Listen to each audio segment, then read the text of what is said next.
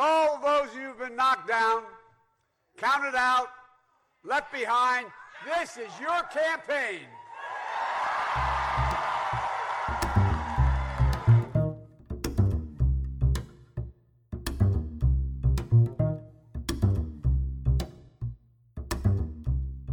I made my mistakes. But in all of my years of public life, I have never profited, never profited from public service. I've earned every cent. And in all of my years of public life, I have never obstructed justice. And I think, too, that I can say that in my years of public life, that I welcome this kind of examination because people have got to know whether or not their president's a crook. Well, I'm not a crook. I've earned everything I've got.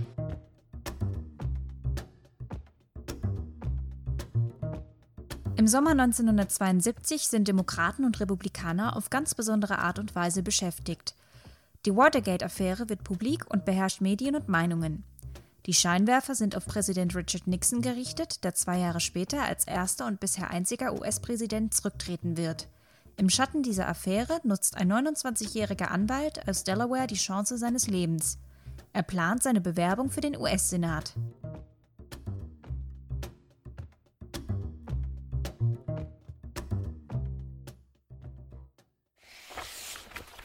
Der Duden. Opferlamm, das. Substantiv, Neutrum. Bedeutungen: zum Opfer bestimmtes, als Opfer dargebrachtes Lamm. Christus, der sich für die Menschheit geopfert hat. Jemand, der schuldlos durch jemanden etwas leiden muss. Beispiel: das Opferlamm sein. Joe Biden war bei der Senatswahl 1972 genau so ein Opferlamm. Die Demokraten hatten bei der Senatswahl keine Chance, so die Prognose. Delaware geht zu dieser Zeit zwar als Swing State mit guten Chancen für beide Parteien. Aber Gegner und Senator Caleb Box von den Republikanern war in Delaware ein Held. Er hat im Zweiten Weltkrieg gedient und ist schon seit 1961 Senator.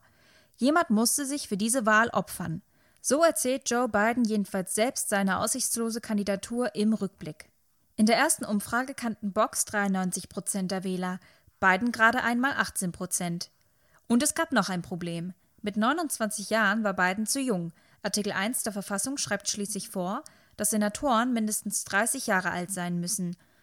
Der Biden-Kid, wie er spöttisch genannt wird, würde erst zwei Monate vor der Vereidigung also alt genug werden, um die Grenze von 30 Jahren zu überschreiten. Ist seine Familie bei Wahlkampfauftritten anwesend, wird sein Vater Joe Senior für den Kandidaten der Demokraten gehalten. Gerade einmal vier Senatoren haben es seit Beginn des Jahrhunderts geschafft, mit 30 in den Senat einzuziehen. Man einigt sich trotzdem auf Biden, der seine Schwester Val gleich als Wahlkampfmanagerin mitbringt. Bruder Jimmy kümmert sich um die Finanzen. Viel zu tun hatte er da sicherlich nicht. Low Budget.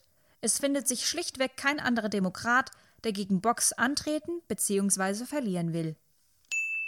James Caleb Boggs wird 1903 in Delaware geboren, wo er 1993 auch stirbt. Fast 30 Jahre lang macht er hier Politik.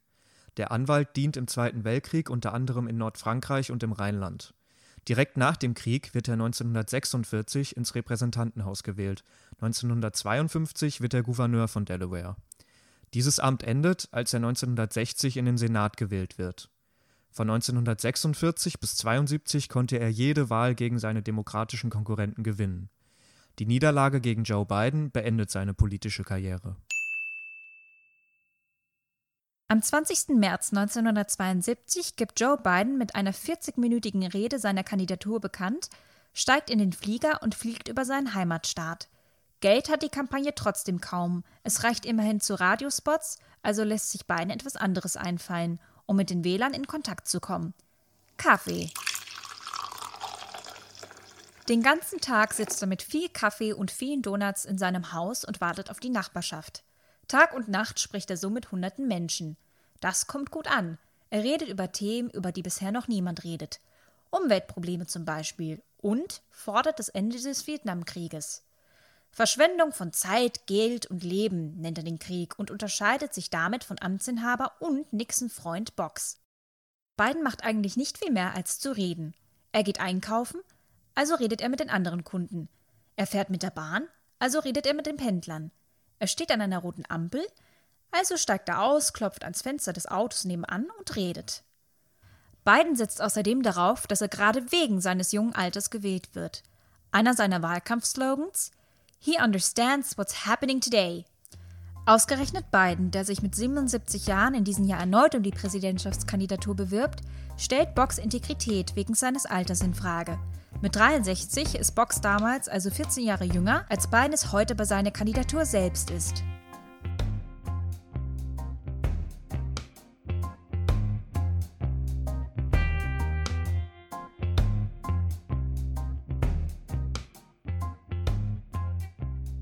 Als Biden in Umfragen die 30%-Marke überschreitet, kommt doch noch Fernsehspots hinzu.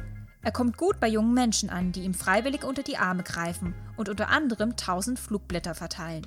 Gegner Box betreibt einen sehr zurückhaltenden, eigentlich gar keinen Wahlkampf. Vielleicht war es genau das, was die Wähler von Biden überzeugte. Da ist jemand wirklich interessiert an diesem Amt, jemand, der richtig danach kämpft. Den Wahlkampf beginnt Box erst nach einem Duell der beiden – der Debate Night. Bidens jahrelanges Sprechtraining lohnt sich. Er wirkt frisch und direkt. Box überlegt bei einigen Antworten viel zu lange, ist zögerlich und schroff. Nach der Debate Night werden die Umfrageergebnisse immer knapper. Ein Sieg ist plötzlich in Sicht.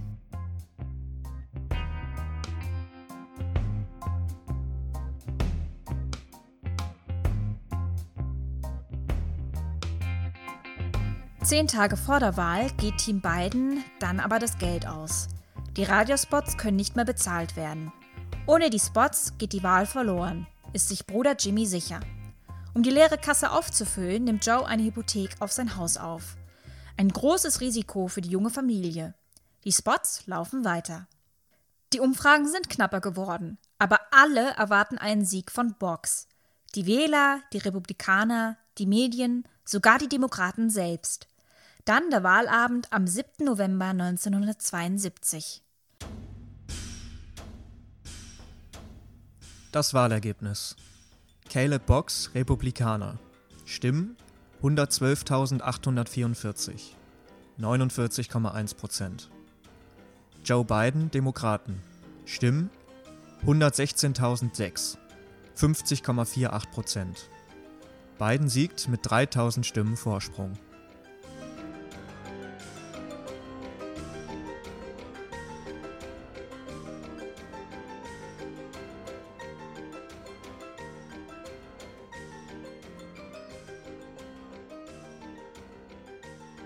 Im Januar 1973 wird Biden vereidigt als einer der jüngsten Senatoren der US-Geschichte.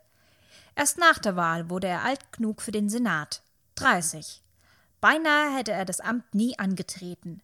Nur wenige Wochen nach der Wahl, Mitte Dezember 1972, sterben seine Frau Nelia und Tochter Naomi bei einem Autounfall. Vereidigt wird Biden im Krankenhaus bei seinen Söhnen Bo und Hunter, die den Unfall überlebten.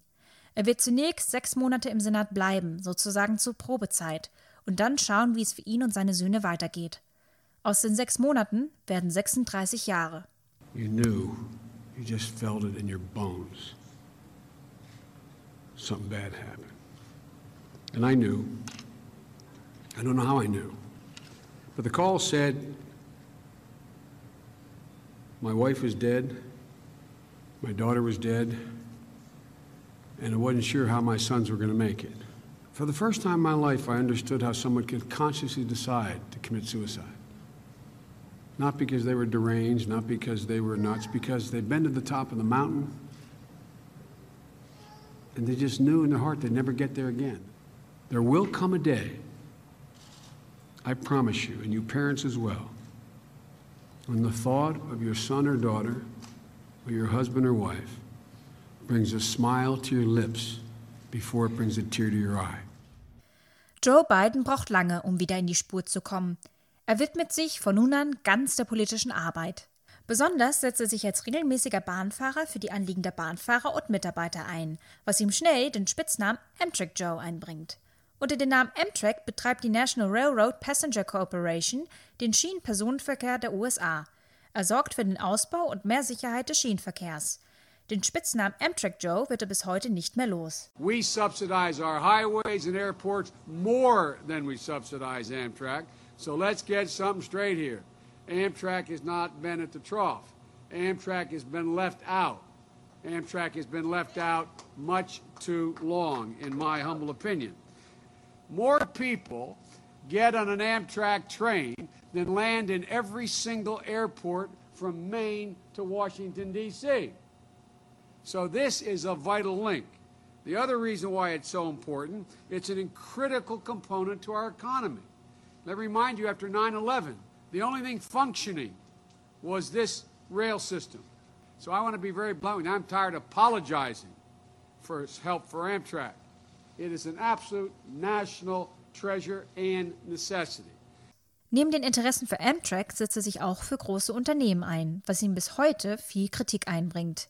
Delaware ist heute vor allem dafür bekannt, große Firmen mit niedrigen Steuern anzulocken. Fast 300.000 Unternehmen sind an einer Adresse in der Hauptstadt Wilmington registriert. Insgesamt sind es über 1,2 Millionen Firmenstandorte, darunter unter anderem Apple, Google und General Motors. Für einen Staat mit weniger als eine Million Einwohnern ganz schön viel. Das sorgte 2016 unter anderem für das Kuriosum, dass beide Präsidentschaftskandidaten, Hillary Clinton und Donald Trump, Firmen an derselben Adresse in Delaware angemeldet hatten. Delaware gilt als Amerikas eigene Steueroase. Und mit daran beteiligt ist Joe Biden. Auf dem Papier zahlt ein Unternehmen in Delaware sogar mehr als in anderen Staaten. Aber nicht alle Einnahmen müssen versteuert werden. Wird ein Firmenzweitsitz in Delaware angemeldet, müssen Einnahmen zum Beispiel aus dem Patent- und Markenrecht nicht versteuert werden. Franchise Tax nennt Delaware dieses Steuermodell. Der Staat hat außerdem ein ganz besonderes Wirtschaftsrecht und sich eine eigene Gerichtsbarkeit für Wirtschaftsfragen aufgebaut. Angefangen hat diese Praxis in den 70er und 80er Jahren, als Joe Biden Senator des kleinen Staates war. Den Anfang machte eine Versicherung aus Nebraska, die sich in Wilmington anmeldete.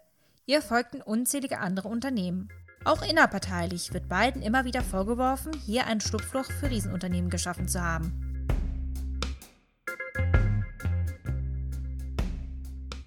In den 70er und 80er Jahren ist Delaware ein politisches Schlachtfeld. Der kleine Staat hat es in Sachen Streitkultur in sich. Republikaner und Demokraten führen hier deutlich härtere Wahlkämpfe als in anderen Staaten. Auch sind beide Parteien stärker in verschiedene Flügel aufgeteilt. Auch Biden legt sich mit allen an. Nicht nur mit den Republikanern, sondern auch mit den konservativen Demokraten, die hier teilweise sogar noch der Rassentrennung hinterhertrauern, wie Delawares Ex-Gouverneur Charles L. Terry Schon 1974 verärgert Biden alteingesessene Demokraten, als er ein neues Wahlkampffinanzierungsgesetz unterstützt und einigen Politikern in Washington, egal welcher Partei sie angehören, Korruption vorwirft. Senator Biden, it's nice to have you here. As the youngest member of the Senate, the one therefore who may expect the longest career there, I wonder if you'd say to us, since it's clear that you're not corrupt and you got elected, why should people think that the system produces corrupt results when there you are? Well, I'm not sure you should assume I'm not corrupt, but I'm thank you for that, though.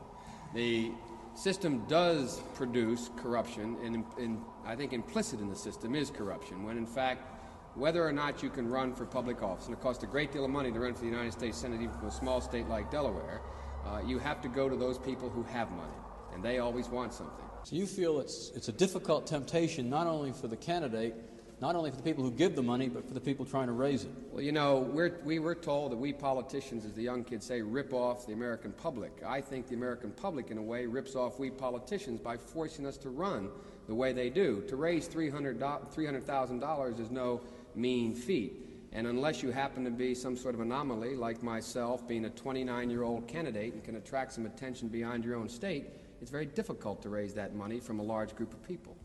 In seinen ersten Jahren als US-Senator spielen Amtrak, Umweltfragen, die Hühnerverarbeitungsindustrie in Delaware und der Verbraucherschutz die größte Rolle in Bidens politischer Arbeit. Er wird bekannt für seine überlangen und oft emotionalen Reden. Schon 1974 ist er für das Time Magazine einer der 200 Faces of the Future und schon 1974, nach noch nicht einmal zwei Jahren im Senat, denkt er öffentlich über eine Präsidentschaftskandidatur nach – Natürlich sei es sein Ziel, in fünf, zehn oder zwanzig Jahren zu kandidieren, so Biden. Biden ist nicht in einem Flügel der Partei einzuordnen. Er selbst beschreibt sich als liberal und konservativ zugleich. Liberal, wenn es um Gleichberechtigung und Bürgerrechte geht, konservativ beim Thema Abtreibung. Ab 1981 sitzt er im Justizausschuss, in dem er sechs Jahre später zum Vorsitzenden gewählt wird. Auch hier muss Biden für seine Rolle im Ausschuss viel Kritik einstecken. In seiner Amtszeit als Vorsitzender wurden gleich mehrere Gesetze verabschiedet, die für mehr Gefängnisse in den USA und vor allem für mehr Insassen sorgten. Vor allem afroamerikanische und hispanische Bürgerinnen und Bürger seien durch die Gesetze in den 1980er Jahren schneller und vermehrt verurteilt worden. Biden hat sich 2019 für die damalige Praxis entschuldigt und nannte sie einen großen Fehler. Und auch für eine andere Entscheidung steht Biden noch immer in der Kritik. Als Senator war er Gegner der Busing-Praxis. Darunter versteht man die gezielte Durchmischung von Schulen, um die Rassentrennung schneller zu beenden. Weiße, farbige und Latino-Kinder aus unterschiedlichen Stadtteilen wurden so von den gleichen Bussen in die gleiche Schule gebracht.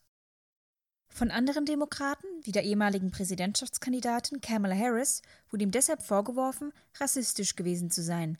Er selbst schwankt heute zwischen Entschuldigung und Ausreden. Die Gesetze und die Ablehnung des Bussings sind für viele seiner Kritiker bis heute nicht verzeihbar. Vor allem auch nicht, weil er dafür im Senat mit rechten Republikanern zusammenarbeitete, wie Harris ihm in einer Primary-Debatte vorwarf. I do not believe you are a racist. And I agree with you when you commit yourself to the importance of finding common ground. But I also believe, and it's personal, and I was actually very, it was hurtful to hear you talk about the reputations of two United States senators who built their reputations and career on the segregation of race in this country. And it was not only that, but you also worked with them to oppose busing. Look, everything I've done in my career, I ran because of civil rights. I continue to think we have to make fundamental changes in civil rights. And those civil rights, by the way, include not just only African Americans, but the LGBT community. But, They- Vice President Biden, do you agree today? Do you agree today that you were wrong to oppose busing in America? Then, No. do you agree? I did not oppose busing in America. What I opposed is busing ordered by the Department of Education. That's what I opposed. Well, I there did was not a failure of, of states to, to integrate No, public schools in America. I was part of the second class to integrate Berkeley, California public schools almost two decades after Brown v. Board of Education. Because your city council made that decision. It was a so local that's where the federal government must step The- in. the That's why we have the Voting Rights Act and the Civil Rights Act. That's why we need to pass the Equality Act. That's why we need to pass the ERA because That's there are moments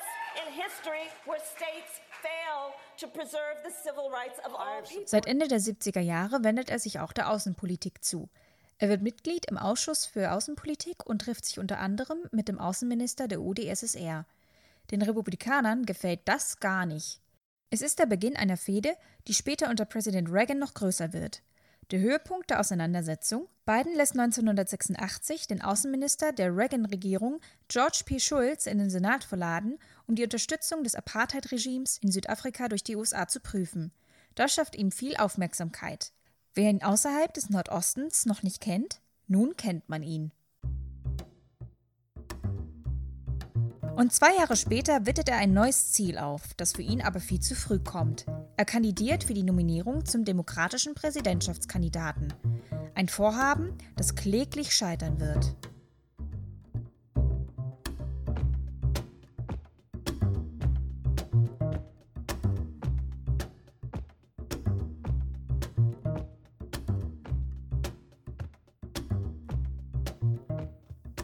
Sprecher Leontin van Heikop, Julian Feider. Texte und Produktion Julian Feider. Musik Autor Kevin MacLeod, incompetech.com. Titel in chronologischer Reihenfolge Loopstar, Thief in the Night, The Canary. April 2020. My name is Joe Biden, and I love ice cream.